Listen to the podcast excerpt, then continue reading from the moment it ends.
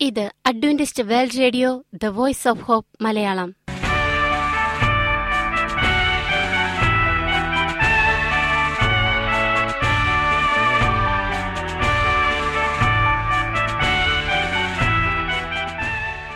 നിലയ്ക്കാത്ത ദൈവസ്നേഹത്തിന്റെ ശബ്ദപ്രപഞ്ചത്തിലേക്ക് ഞങ്ങളുടെ എല്ലാ പ്രിയപ്പെട്ട ശ്രോതാക്കൾക്കും സ്വാഗതം. ഞാൻ ഷാനി ബിനോയ്. ഇന്നത്തെ പ്രധാന പരിപാടികൾ കാവ്യശബ്ദം. ക്രിസ്തീയ ഭക്തിഗാനങ്ങളുടെയും കവിതകളുടെയും പ്രത്യേക ആസ്വാദന പരിപാടി വചനപ്രത്യാശ തിരുവചന സന്ദേശം. പാസ്റ്റർ ബിനോയ് ജേക്കബ് തിരുവചനത്തിൽ നിന്നും സംസാരിക്കുന്നു. ഇന്നത്തെ പരിപാടി ഒരു മനോഹരമായ ഗാനം കേട്ടുകൊണ്ട് ആരംഭിക്കാം.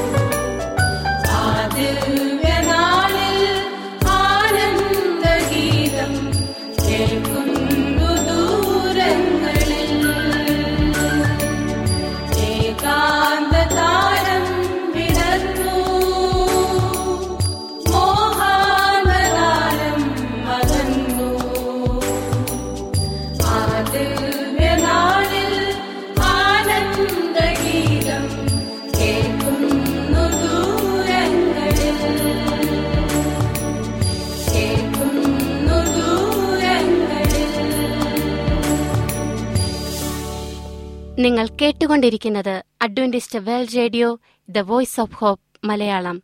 ഞങ്ങളുടെ പുസ്തകങ്ങൾ സീഡികൾ ബൈബിൾ ആരോഗ്യ പാഠങ്ങൾ എന്നിവ തപാലിൽ നിങ്ങൾക്ക് ലഭിക്കുന്നതിനും ഞങ്ങൾക്ക് എഴുതുക. ഞങ്ങളുടെ വിലാസം Adventist world radio Malayalam post box number പതിനേഴ് പൂനെ നാല് ഒന്ന് ഒന്ന് പൂജ്യം പൂജ്യം ഒന്ന് മഹാരാഷ്ട്ര ഇന്ത്യ. വിലാസം ഒരിക്കൽ കൂടി. Adventist world radio Malayalam post box number പതിനേഴ് പൂനെ നാല് ഒന്ന് ഒന്ന് പൂജ്യം പൂജ്യം ഒന്ന് മഹാരാഷ്ട്ര ഇന്ത്യ. ഞങ്ങളുടെ ഇമെയിൽ ബിനോയ് ജേക്കബ് പൂജ്യം ഒന്ന് അറ്റ് ജിമെയിൽ ഡോട്ട് കോം ഈ പരിപാടികൾ ഓൺലൈനായി ശ്രവിക്കുന്നതിന് ഞങ്ങളുടെ വെബ്സൈറ്റായ W W W dot A W R dot O R G സന്ദർശിക്കുക. ഇനി വചനപ്രത്യാശ. ഇന്നത്തെ വചനപ്രത്യാശയിൽ അനുഗ്രഹീത പ്രസംഗകൻ പാസ്റ്റർ ബിനോയ് ജേക്കബ് തിരുവചനത്തിൽ നിന്നും പ്രസംഗിക്കുന്നു. പുതിയ രാജ്യത്തിന്റെ നിയമാവലി. പ്രിയമുള്ള സ്നേഹിത ഇത് ക്രിസ്തുവേശുവിൽ നിങ്ങളുടെ സഹോദരൻ പാസ്റ്റർ ബിനോയ് ജേക്കബ്. വരാനിരിക്കുന്ന ദൈവരാജ്യത്തിന്റെ പുതിയ ഭരണസംഹിത അല്ലെങ്കിൽ പുതിയ രാജ്യത്തിന്റെ നിയമാവലി അല്ലെങ്കിൽ ദൈവരാജ്യത്തിന്റെ കൽപ്പന എന്ന വിഷയത്തെക്കുറിച്ചാണ് നമ്മൾ ചിന്തിക്കുന്നത്. ഈ സന്ദേശത്തിന് അവലംബമായി എടുത്തിരിക്കുന്ന വേദപുസ്തക ഭാഗങ്ങൾ മത്തായുടെ സുശേഷം ഇരുപതാം അധ്യായം ഇരുപത് മുതൽ ഇരുപത്തിയെട്ട് വരെയുള്ള വാക്യങ്ങൾ മർക്കോസ് പത്താം അധ്യായം മുപ്പത്തിരണ്ട് മുതൽ നാൽപ്പത്തിയഞ്ച് വരെയുള്ള വാക്യങ്ങൾ ലൂക്കോസ് പതിനെട്ടാം അധ്യായം മുപ്പത്തിയൊന്ന് മുതൽ മുപ്പത്തിനാല് വരെയുള്ള വാക്യങ്ങളെ ആസ്പദമാക്കിയാണ് ഈ സന്ദേശം. പെസഹയുടെ സമയം അടുത്തുകൊണ്ടിരിക്കുന്നു. യേശു വീണ്ടും എരുശലേമിലേക്ക് തിരിഞ്ഞ് പിതാവിനോട് ഏകീഭവിച്ചിരുന്നതിന്റെ സമാധാനം യേശുവിന്റെ ഹൃദയത്തിൽ ഉണ്ടായിരുന്നു. ഒട്ടും അധൈര്യം കൂടാതെ യേശുവിന്റെ കാലടികൾ യാഗവേദിയിലേക്ക് നീങ്ങി. എന്നാൽ ശിഷ്യന്മാർ ഉത്കണ്ഠാകുലരായിരുന്നു. യേശു അവർക്ക് മുമ്പായി നടന്നു. അവർ വിസ്മയിച്ചു. അനുഗമിക്കുന്നവരോ ഭയപ്പെട്ടു. ക്രിസ്തു പന്ത്രണ്ട് ശിഷ്യന്മാരെ തന്റെ ചുറ്റും വിളിച്ചുകൂട്ടി താൻ നേരിടുവാൻ പോകുന്ന ഒറ്റിക്കൊടുക്കലിനെയും പീഡനങ്ങളെയും മരണത്തെയും കുറിച്ച് അസാധാരണമായ ഉറപ്പോടെ പറഞ്ഞു. യേശു അവരോട് ഇതാ നാം എരിശില്യമിലേക്ക് പോകുന്നു. മനുഷ്യപുത്രനെക്കുറിച്ച് പ്രവാചകന്മാർ എഴുതിയിരിക്കുന്നതെല്ലാം നിവൃത്തിയാകും. അവനെ ജാതികൾ കേൾപ്പിച്ചു കൊടുക്കുകയും അവർ അവനെ പരിഹസിച്ച് അവമാനിച്ച് തുപ്പി തല്ലിയിട്ട് കൊല്ലുകയും മൂന്നാം നാൾ അവൻ ഉയർത്തെഴുന്നേൽക്കുകയും ചെയ്യും എന്ന് പറഞ്ഞു. അവരോ ഇതൊന്നും ഗ്രഹിച്ചില്ല. ഈ വാക്കുകൾ അവർക്ക് മറവായിരുന്നു. പറഞ്ഞത് അവർ തിരിച്ചറിഞ്ഞതുമില്ല. സ്വർഗരാജ്യം സമീപിച്ചിരിക്കുന്നു എന്ന് കുറച്ച് നാളുകൾക്ക് മുമ്പല്ലോ ശിഷ്യന്മാർ പല ഇടങ്ങളിലും പ്രസംഗിച്ചത്. അനേകർ ദൈവരാജ്യത്തിന്റെ അബ്രഹാമിന്റെയും അബ്രഹാമിന്റെയും യാക്കോബിന്റെയും മടിയിലിരിക്കുമെന്ന് ക്രിസ്തു തന്നെയല്ലേ വാഗ്ദത്തം ചെയ്തത്. തനിക്കു വേണ്ടി ആരെങ്കിലും എന്തെങ്കിലും ത്യജിച്ചാൽ ഈ ജീവിതത്തിൽ നൂറും മടങ്ങും തന്റെ രാജ്യത്തിൽ അവകാശവും നൽകുമെന്ന് ക്രിസ്തു വാഗ്ദത്തം ചെയ്തില്ലേ? പന്ത്രണ്ട് ശിഷ്യന്മാർക്ക് ഇസ്രായേലിന്റെ പന്ത്രണ്ട് ഗോത്രത്തെ സിംഹാസനത്തിൽ ഇരുന്ന് നയം ന്യായം വിധിക്കുവാനുള്ള അധികാരം പ്രത്യേക പദവിയായി വാഗ്ദാനം ചെയ്തിരുന്നില്ലേ? പ്രവാചകന്മാർ തന്നെക്കുറിച്ച് എഴുതിയിട്ടുള്ള എല്ലാ കാര്യങ്ങളും നിറവേറേണ്ടതാണെന്ന് ക്രിസ്തു പറഞ്ഞില്ലേ? തന്റെ വാഴ്ചയുടെ മഹത്വത്തെക്കുറിച്ച് പ്രവാചകന്മാർ മുന്നറിയിച്ചിട്ടില്ലേ? ഇങ്ങനെയെല്ലാം ഇരിക്കെ തനിക്ക് സംഭവിപ്പാൻ പോകുന്ന മരണത്തെക്കുറിച്ച് ക്രിസ്തു പറഞ്ഞപ്പോൾ ശിഷ്യന്മാർക്ക് മനസ്സിലാക്കുവാൻ ബുദ്ധിമുട്ടായിരുന്നു. എന്തെല്ലാം പ്രതിസന്ധികളുണ്ടായാലും ക്രിസ്തുവിന്റെ രാജ്യം വേഗം നടപ്പാകുമെന്ന് ശിഷ്യന്മാർ വിശ്വസിച്ചു. ക്രിസ്തുവിനെ അനുഗമിച്ച ആദ്യത്തെ രണ്ടു ശിഷ്യന്മാരിൽ ഒരുവൻ സെബദിയുടെ മകനായ യോഹന്നാനായിരുന്നു. യാക്കോബും യോഹന്നാനും കർത്താവിനു വേണ്ടി സകലവും ത്യജിച്ച് ഇറങ്ങി. അവർ ക്രിസ്തുവിനോട് കൂടെ നടന്നു. എല്ലായ്പ്പോഴും അവർ യേശുവിനോട് കൂടെയായിരുന്നു. യേശു അവരുടെ ഭയങ്ങളെ നീക്കി അപകടത്തിൽ നിന്നും വിടുവിച്ചു. അവരുടെ വേദനകളും ദുഃഖങ്ങളും അകറ്റി. സഹിഷ്ണുതയോടും സ്നേഹത്തോടും കൂടെ ക്രിസ്തു അവരെ പഠിപ്പിച്ചു. അവരുടെ ഹൃദയങ്ങൾ ക്രിസ്തുവിനായി നൽകി. ക്രിസ്തുവിനോടുള്ള സ്നേഹം മൂലം അവർക്ക് ക്രിസ്തുവിന്റെ രാജ്യത്തിൽ ക്രിസ്തുവിനോട് അടുത്തിരിക്കാനുള്ള പദവി ലഭിക്കാൻ ആഗ്രഹമുണ്ടായി. കഴിവുള്ള സന്ദർഭങ്ങളിലെല്ലാം യോഹന്നാൻ ക്രിസ്തുവിനോട് ചേർന്നിരുന്നു. യാക്കോബും അതുപോലെ തന്നെയായിരുന്നു. യാക്കോബിന്റെയും യോഹന്നാന്റെയും അമ്മയും ക്രിസ്തുവിന്റെ അനുയായിയുമായിരുന്നു. ആ അമ്മയും ക്രിസ്തുവിനെ ഉദാരമായി ശുശ്രൂഷിച്ചു പോന്നു. ക്രിസ്തു സ്ഥാപിക്കുവാൻ പോകുന്ന പുതിയ രാജ്യത്തിൽ ശിഷ്യന്മാർക്ക് ലഭിക്കുവാൻ പോകുന്ന സ്ഥാനങ്ങളിൽ ഏറ്റവും ശ്രേഷ്ഠ സ്ഥാനങ്ങൾ തന്റെ രണ്ട് മക്കൾക്കും ലഭിക്കണമെന്ന് ആ അമ്മ ആഗ്രഹിച്ചു. അത് ലഭിക്കുന്നതിന് ക്രിസ്തുവിനോട് ചോദിക്കുവാൻ ആ അമ്മ തന്റെ മക്കളോടും പറഞ്ഞു ഇക്കാര്യം യേശുവിനെ അറിയിക്കുന്നതിന് യാക്കോബിനും യോഹന്നാനും അമ്മയോടുകൂടി യേശുവിന്റെ അടുത്തേക്ക് ചെന്നു. ഞാൻ നിങ്ങൾക്ക് എന്ത് ചെയ്തു തരുവാൻ നിങ്ങൾ ആഗ്രഹിക്കുന്നു? യേശു ചോദിച്ചു. ഈ എന്റെ പുത്രന്മാർ ഇരുവരും നിന്റെ രാജ്യത്തിൽ ഒരുത്തൻ നിന്റെ വലത്തും ഒരുത്തൻ ഇടത്തും ഇരിപ്പാൻ അരുളി ചെയ്യണമേ ആ അമ്മ യേശുവിനെ ഉണർത്തിച്ചു. യേശു അവരോട് വളരെ ദയയോട് ഇടപെട്ടു. മറ്റു ശിഷ്യന്മാരെക്കാൾ ഉന്നത സ്ഥാനം കാംക്ഷിച്ച യോഹന്നാന്റെയും യാക്കൂബിന്റെയും സ്വാർത്ഥതയെ യേശു കുറ്റപ്പെടുത്തിയില്ല. അവരുടെ അന്തരംഗം യേശുവിനെ കാണാമായിരുന്നു. യേശുവിനോട് അവർക്കുണ്ടായിരുന്ന സ്നേഹമാണ് ഇതിന് അവരെ പ്രേരിപ്പിച്ചത്.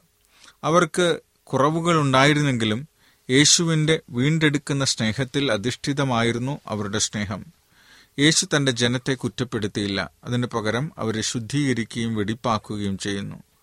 യേശു അവരോട് ചോദിച്ചു ഞാൻ കുടിക്കുന്ന പാനപാത്രം കുടിപ്പാനും ഞാൻ ഏൽക്കുന്ന സ്നാനമേൽക്കാനും നിങ്ങൾക്ക് കഴിയുമോ? ഞാൻ അനുഭവിപ്പാൻ പോകുന്ന കഷ്ടതകളെ സ്പർശിക്കുന്ന വാക്കുകൾ ശിഷ്യന്മാർക്ക് ഗ്രഹിക്കാൻ പ്രയാസമുണ്ടായിരുന്നു. എങ്കിലും ധൈര്യത്തോടെ യാക്കോബും യോഹന്നാനും പറഞ്ഞു കഴിയും. തങ്ങളുടെ ഗുരുവിന് എന്തു ഭവിച്ചാലും അതിന്റെ പങ്കാളികളാകുക എന്ന എന്നത് ഒരു ബഹുമതിയായി അവർ കരുതി. ഞാൻ കുടിക്കുന്ന പാനപാത്രം നിങ്ങൾ കുടിക്കുകയും ഞാൻ ഏൽക്കുന്ന സ്നാനം ഏൽക്കുകയും ചെയ്യും. നിശ്ചയം. യേശു പറഞ്ഞു. യേശുവിനെ കാത്തിരിക്കുന്നത് സിംഹാസനത്തിന് പകരം ക്രൂരമായ കുരിശും തന്റെ കൂട്ടുകാരായി ഇടത്തും വലത്തും രണ്ട് ദുഷ്കർമ്മികളായിരുന്ന മനുഷ്യരും ആയിരുന്നു. തങ്ങളുടെ ഗുരുവിന്റെ പങ്കപ്പാടുകൾ മറ്റൊരു വിധത്തിൽ അനുഭവിക്കാൻ പോകുന്നവരായിരുന്നു യാക്കോബും യോഹന്നാനും. യാക്കോബ് വാൾ കൊണ്ട് കൊല്ലപ്പെടുന്നവരിൽ ഒന്നാമനും യോഹന്നാൻ വളരെ കാലം ജീവിച്ചിരുന്ന കഷ്ടപ്പാടുകളും പരിഹാസങ്ങളും പീഡനം അനുഭവിക്കേണ്ടവരായിരുന്നു. യേശു തുടർന്നു എങ്കിലും എന്റെ വലത്തും ഇടത്തും ഇരിപ്പാൻ വരം നൽകുന്നത് എന്റേതല്ല. എന്റെ പിതാവ് ആർക്ക് ഒരുക്കിയിരിക്കുന്നുവോ അവർക്ക് കിട്ടും. ദൈവരാജ്യത്തിന്റെ പദവികൾ ലഭിക്കുന്നത് ആരുടെയെങ്കിലും പ്രീതി നേടുന്നത് കൊണ്ടല്ല. അത് സ്വയപ്രയത്നത്തിൽ നേടുന്നതുമല്ല. മറ്റാരെങ്കിലും ബോധിച്ചതുപോലെ നൽകുന്നതുമല്ല. ഒരുവന്റെ സ്വഭാവം സ്വർഗം അംഗീകരിക്കുമ്പോൾ സ്വർഗം നൽകുന്ന ദാനമാണിത്. കിരീടവും സിംഹാസനവും ദൈവത്തിന്റെ ദാനങ്ങളാണ്. കർത്താവായ യേശുക്രിസ്തുവിൽ കൂടെ സ്വയത്തെ കീഴ്പ്പെടുത്തുന്നതിന്റെ വിജയചിഹ്നങ്ങളാണവ. അനേക നാളുകൾക്ക് ശേഷം തന്നോട് ഏറ്റവും അടുത്തിരിക്കുന്നതിന്റെ വ്യവസ്ഥ എന്തെന്ന് തന്റെ കഷ്ടതയിൽ പങ്കാളിയായ യോഹന്നാൻ ക്രിസ്തുവിൽ വെളിപ്പെടുത്തി കൊടുത്തു. ജയിക്കുന്നവന് ഞാൻ എന്നോടുകൂടെ എന്റെ സിംഹാസനത്തിൽ ഇരിക്കാൻ വരം നൽകും. ഞാനും ജയിച്ച് എന്റെ പിതാവിനോട് കൂടെ അവന്റെ സിംഹാസനത്തിൽ ഇരുന്നതുപോലെ തന്നെ ജനിക്കുന്നവനെ ഞാൻ എന്റെ ദൈവത്തിന്റെ ആലയത്തിൽ ഒരു തൂണാക്കും. അവൻ ഒരിക്കലും അവിടെ നിന്നും പോകയില്ല. എന്റെ ദൈവത്തിന്റെ നാമവും എന്റെ പുതിയ നാമവും ഞാൻ അവന്റെ മേൽ എഴുതും. വെളിപാട് മൂന്നിന്റെ എഴുപത്തിയൊന്ന് ഇരുപത്തിയൊന്ന് പന്ത്രണ്ട് വാക്യങ്ങൾ. അപ്പോസ്തലനായ പൗലോസും അതേ ആത്മാവിൽ എഴുതി ഞാനോ ഇപ്പോൾ തന്നെ പാനീയയാഗമായി ഒഴിക്കപ്പെടുന്നു. എന്റെ നിര്യാണ കാലവും അടുത്തിരിക്കുന്നു. ഞാൻ എൽ നല്ല പോർ പൊരുതു ഓട്ടം തികച്ചു ഇനി വിശ്വാസത്തിന്റെ നീതിയുടെ കിരീടം എനിക്കായി വെച്ചിരിക്കുന്നു. അത് നീതിയുള്ള ന്യായാധിപതിയായ കർത്താവ് ആ ദിവസത്തിൽ എനിക്ക് നൽകും. രണ്ട് തിമ്മത്തിയോസ് നാലാം അധ്യായം ആറ് മുതൽ എട്ട് വരെയുള്ള വാക്യങ്ങൾ. ക്രിസ്തുവിന്റെ ഏറ്റവും അടുത്തു നിൽക്കുന്നവർ ഭൂമിയിൽ വെച്ച് ക്രിസ്തുവിന്റെ ആത്മത്യാഗത്തിൽ വേരൂന്നിയ സ്നേഹത്തെ തിരിച്ചറിഞ്ഞ വ്യക്തികളായിരിക്കും. ആ സ്നേഹം നിഗളിക്കുന്നില്ല ചീർക്കുന്നില്ല. സ്വാർത്ഥം അന്വേഷിക്കുന്നില്ല ദേഷ്യപ്പെടുന്നില്ല ദോഷം കണക്കിടുന്നില്ല. ഒന്ന് കുരിന്തിയർ പതിമൂന്നിന്റെ നാല് അഞ്ച്. മനുഷ്യവർഗത്തെ രക്ഷിക്കുന്നതിന് വേണ്ടി എല്ലാം നൽകുവാനും ജീവിക്കുവാനും പ്രയത്നിക്കുവാനും മരണത്തോളം ത്യാഗം ചെയ്യുവാനും കർത്താവിനെ പ്രേരിപ്പിച്ചതുപോലെ ശിഷ്യനെയും ആഴമായി സ്പർശിക്കുന്ന സ്നേഹമാണ് ഈ സ്നേഹം. പൗലോസിൽ പ്രകടമായിരുന്നു. പൗലോസ് പറഞ്ഞു എനിക്ക് ജീവിക്കുന്നത് ക്രിസ്തുവും മരിക്കുന്നത് ലാഭവുമാകുന്നു. ഫിലിപ്പിയർ ഒന്നിന്റെ ഇരുപത്തിയൊന്ന്. ക്രിസ്തുവിനെ മറ്റുള്ളവർക്ക് വെളിപ്പെടുത്തുന്ന ഒന്നായിരുന്നു പൗലോസിന്റെ ജീവിതം. അങ്ങനെയുള്ള ഒരാളുടെ മരണം ക്രിസ്തുവിൽ ആദായകരമായിരിക്കും. പൗലോസിന്റെ മരണം ക്രിസ്തുവിന്റെ കൃപയുടെ ശക്തിയെ പ്രകടമാക്കുന്നതായിരിക്കും. പൗലോസിന്റെ മരണത്തിലൂടെ ക്രിസ്തുവിന്റെ രാജ്യത്തിൽ അനേകം ആത്മാക്കൾ ശേഖരിക്കപ്പെടും. ക്രിസ്തു എന്റെ ശരീരത്തിങ്കിൽ ജീവനാലാകട്ടെ മരണത്താലാകട്ടെ എപ്പോഴും എന്ന പോലെ ഇപ്പോഴും മഹിമപ്പെടുകയേ ഉള്ളൂ ഫിലിപ്പിയർ ഒന്നിന്റെ ഇരുപത്. യാക്കോബിന്റെയും യോഹന്നാന്റെയും അപേക്ഷ മറ്റ് ശിഷ്യന്മാർ കേട്ടപ്പോൾ അവർക്ക് നീരസമാണ് ഉണ്ടായത് ക്രിസ്തുവിന്റെ രാജ്യത്തിലെ ഏറ്റവും ഉന്നതമായ സ്ഥാനം യാക്കോബും യോഹന്നാനും കരസ്ഥമാക്കുവാൻ പോകുന്നുവെന്ന് അവർക്ക് തോന്നി. അതിൽ അവർ കോപാകുലരായി. സ്ഥാനം മോഹം ശിഷ്യന്മാരിൽ അസ്വസ്ഥത ജനിപ്പിക്കുന്നുവെന്ന് കണ്ടപ്പോൾ യേശു അവരെ വിളിച്ചു പറഞ്ഞു ജാതികളുടെ അധിപന്മാർ അവരിൽ കർത്തൃത്വം ചെയ്യുന്നുവെന്നും മഹത്തുക്കൾ അവരുടെ മേൽ അധികാരം നടത്തുന്നുവെന്നും നിങ്ങൾ അറിയുന്നു. നിങ്ങൾ അങ്ങനെ അരുത് ഭൗമികമായ കാഴ്ചപ്പാടിൽ ഉന്നത സ്ഥാനം സ്വയ മഹത്വവർദ്ധനയ്ക്ക് സഹായിക്കുന്നതാണ്. ഭരണീയർ ഭരിക്കുന്നവരുടെ ഇഷ്ടാനിഷ്ടങ്ങൾക്ക് വിധേയമായിരിക്കണമെന്നതാണ് ഇതിലടങ്ങിയിരിക്കുന്ന തത്വം.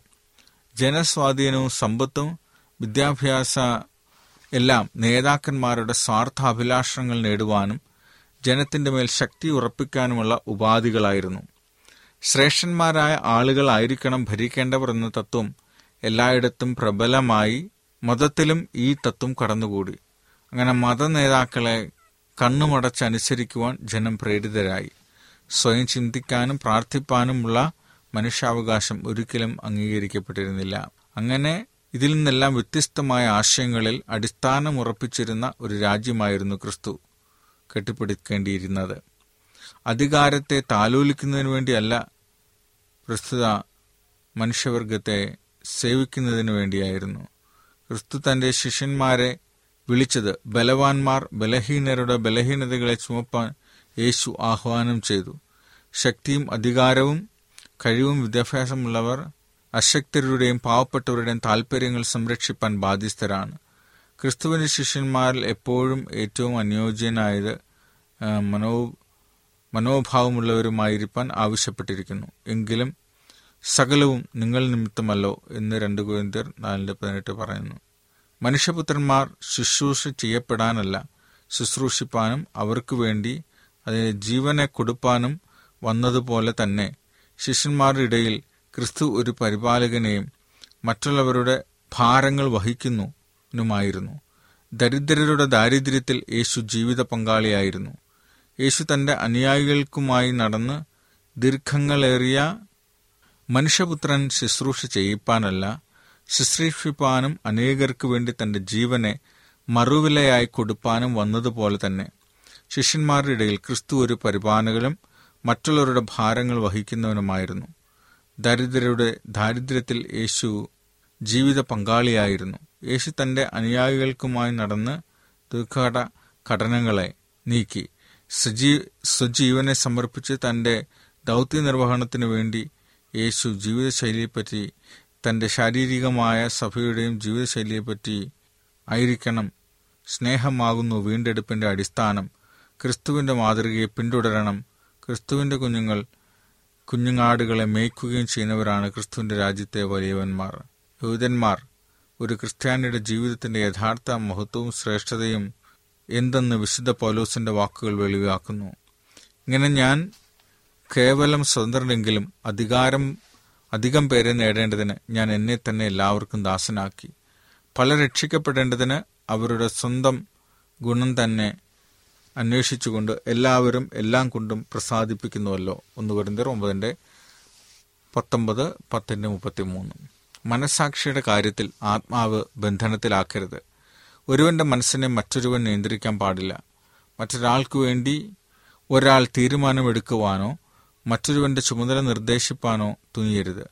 എല്ലാവർക്കും സ്വന്തമായി സ്വതന്ത്രമായി ചിന്തിപ്പാനും അവനവന്റെ മനോബോധ്യമനുസരിച്ച് നടപ്പാനുമുള്ള സ്വാതന്ത്ര്യം ദൈവം എല്ലാവർക്കും നൽകിയിട്ടുണ്ട്.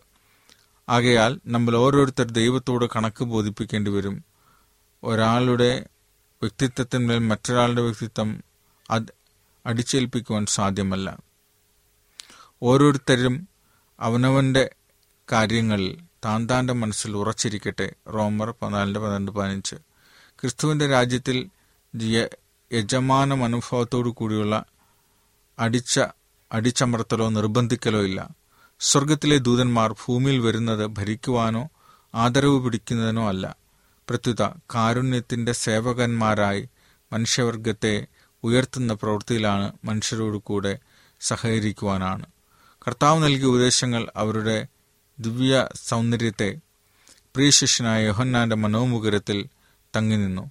തന്റെ ജീവിത സായാഹ്നത്തിൽ സഭകളോടുള്ള യോഹന്നാന്റെ സാക്ഷ്യം ഇതായിരുന്നു. നിങ്ങൾ ആദ്യം മുതൽ കേട്ടത് നാം അന്യോന്യം സ്നേഹിക്കണമെന്നല്ലോ അകുന്നു ഞങ്ങൾ നിങ്ങൾ ആദ്യം മുതൽ കേട്ടത് നാം അന്യോന്യം സ്നേഹിക്കണമെന്നല്ലോ എന്നാകുന്നു. അവർ നമുക്ക് വേണ്ടി തന്റെ പ്രാണനെ വെച്ചുകൊടുത്തതിനാൽ നാം സ്നേഹം എന്തെന്നറിഞ്ഞിരിക്കുന്നു. നാമും സഹോദരന്മാർക്ക് വേണ്ടി പ്രാണനെ വെച്ചു കൊടുക്കേണ്ടവരാകുന്നു ആദിമകാലത്തെ സഭയെ സ്വാധീനിച്ചിരുന്ന ആത്മാവിതായിരുന്നു. പരിശുദ്ധാത്മവർഷത്തിനു ശേഷം വിശ്വസിച്ചവരുടെ കൂട്ടം ഏകഹൃദയവും ഏക മനസ്സുമുള്ളവരായിരുന്നു തനിക്കുള്ളതൊന്നും സ്വന്തമെന്ന് ആരും പറഞ്ഞില്ല. മുട്ടുള്ളവർ ആരും അവരിലുണ്ടായിരുന്നില്ല അപ്പോസ്തലന്മാർ മഹാശക്തിയോടുകൂടെ കർത്താവിൻ യേശു ക്രിസ്തുവിന്റെ വചനങ്ങളെ യേശുവിന്റെ പുനരുദ്ധാനത്തിന് സാക്ഷ്യം പറഞ്ഞു വന്നു. എല്ലാവർക്കും ധാരാളം കൃപ ലഭിച്ചിരുന്നു. അപ്പോസ്തല പ്രവൃത്തികൾ നാലാം അധ്യായം മുപ്പത്തിരണ്ട് മുപ്പത്തിനാല് മുപ്പത്തിമൂന്ന് വാക്യങ്ങൾ. അതേപോലെ കർത്താവിന്റെ കൃപ ലഭിച്ച്. മുന്നോട്ടു പോകുവാൻ ഈ വിശ്വാസ ജീവിതം നയിക്കാൻ ദൈവം നമ്മളെ ഓരോരുത്തരെയും അനുഗ്രഹിക്കട്ടെ. പ്രാർത്ഥിക്കാം. ഞങ്ങളെ സ്നേഹിക്കുന്ന സ്വർഗീയ പിതാവെ നിന്റെ ഇഷ്ടത്തിന് വേണ്ടി ജീവിക്കുവാൻ നീ ഞങ്ങളെ സഹായിക്കണമേ. അത് സ്നേഹമാണ്. അങ്ങയുടെ രാജ്യത്തിന്റെ അടിസ്ഥാനം. സ്നേഹത്തിൽ അധിഷ്ഠിതമായി മാത്രമേ ഞങ്ങൾക്ക് സ്വർഗീയമായ സന്തോഷവും സമാധാനവും ലഭിക്കുകയുള്ളൂ. അതുകൊണ്ട് ആ വലിയ സ്വർഗീയ സന്തോഷം നമ്മുടെ ജീവിതത്തിൽ യാഥാർത്ഥ്യമാകുവാൻ ഞങ്ങളെ തന്നെ മുഴുവനായി അവിടുത്തെ കരങ്ങൾ സമർപ്പിക്കുന്നു. അവിടുന്ന് ഞങ്ങളെ സ്വീകരിക്കണമേ. അമേൻ അമേൻ ഈ പരിപാടികളെക്കുറിച്ചുള്ള നിങ്ങളുടെ അഭിപ്രായങ്ങൾ നിർദ്ദേശങ്ങൾ അനുഭവ സാക്ഷ്യങ്ങൾ നിങ്ങളുടെ പ്രത്യേക പ്രാർത്ഥന ആവശ്യങ്ങൾ എന്നിവ ഞങ്ങൾക്ക് എഴുതുക. നിങ്ങൾക്ക് വേണ്ടി പ്രത്യേകം പ്രാർത്ഥിക്കുന്നതാണ്. ഞങ്ങളുടെ പുസ്തകങ്ങൾ സീഡികൾ ബൈബിൾ ആരോഗ്യ പാഠങ്ങൾ എന്നിവ തപാലിൽ നിങ്ങൾക്ക് ലഭിക്കുന്നതിനും ഞങ്ങൾക്ക് എഴുതുക. ഞങ്ങളുടെ വിലാസം Adventist world radio Malayalam post box number പതിനേഴ് പൂനെ നാല് ഒന്ന് ഒന്ന് പൂജ്യം പൂജ്യം ഒന്ന് മഹാരാഷ്ട്ര ഇന്ത്യ. വിലാസം ഒരിക്കൽ കൂടി. Adventist world radio Malayalam post box number പതിനേഴ് പൂനെ നാല് ഒന്ന് ഒന്ന് പൂജ്യം പൂജ്യം ഒന്ന് മഹാരാഷ്ട്ര ഇന്ത്യ. ഞങ്ങളുടെ ഇമെയിൽ ബിനോയ് ജേക്കബ് പൂജ്യം ഒന്ന് അറ്റ് ജിമെയിൽ ഡോട്ട് കോം ഈ പരിപാടികൾ ഓൺലൈനായി ശ്രവിക്കുന്നതിന് ഞങ്ങളുടെ വെബ്സൈറ്റായ W W W dot A W R dot O R G സന്ദർശിക്കുക. ഇന്നത്തെ പരിപാടികൾ ഇതുവരെ കേട്ടുകൊണ്ടിരുന്ന എല്ലാ പ്രിയപ്പെട്ട ശ്രോതാക്കൾക്കും നന്ദി. നാളെ ഇതേ സമയം ഇതേ മീറ്റർ ബാൻഡിൽ നമ്മൾ കണ്ടുമുട്ടുന്നതുവരെ ദൈവത്തിന്റെ അനവധിയായ അനുഗ്രഹങ്ങൾ നിങ്ങൾക്ക് കൂട്ടായിരിക്കട്ടെ. നമസ്കാരം. വാഴ്ത്തുന്നു സംഗമാ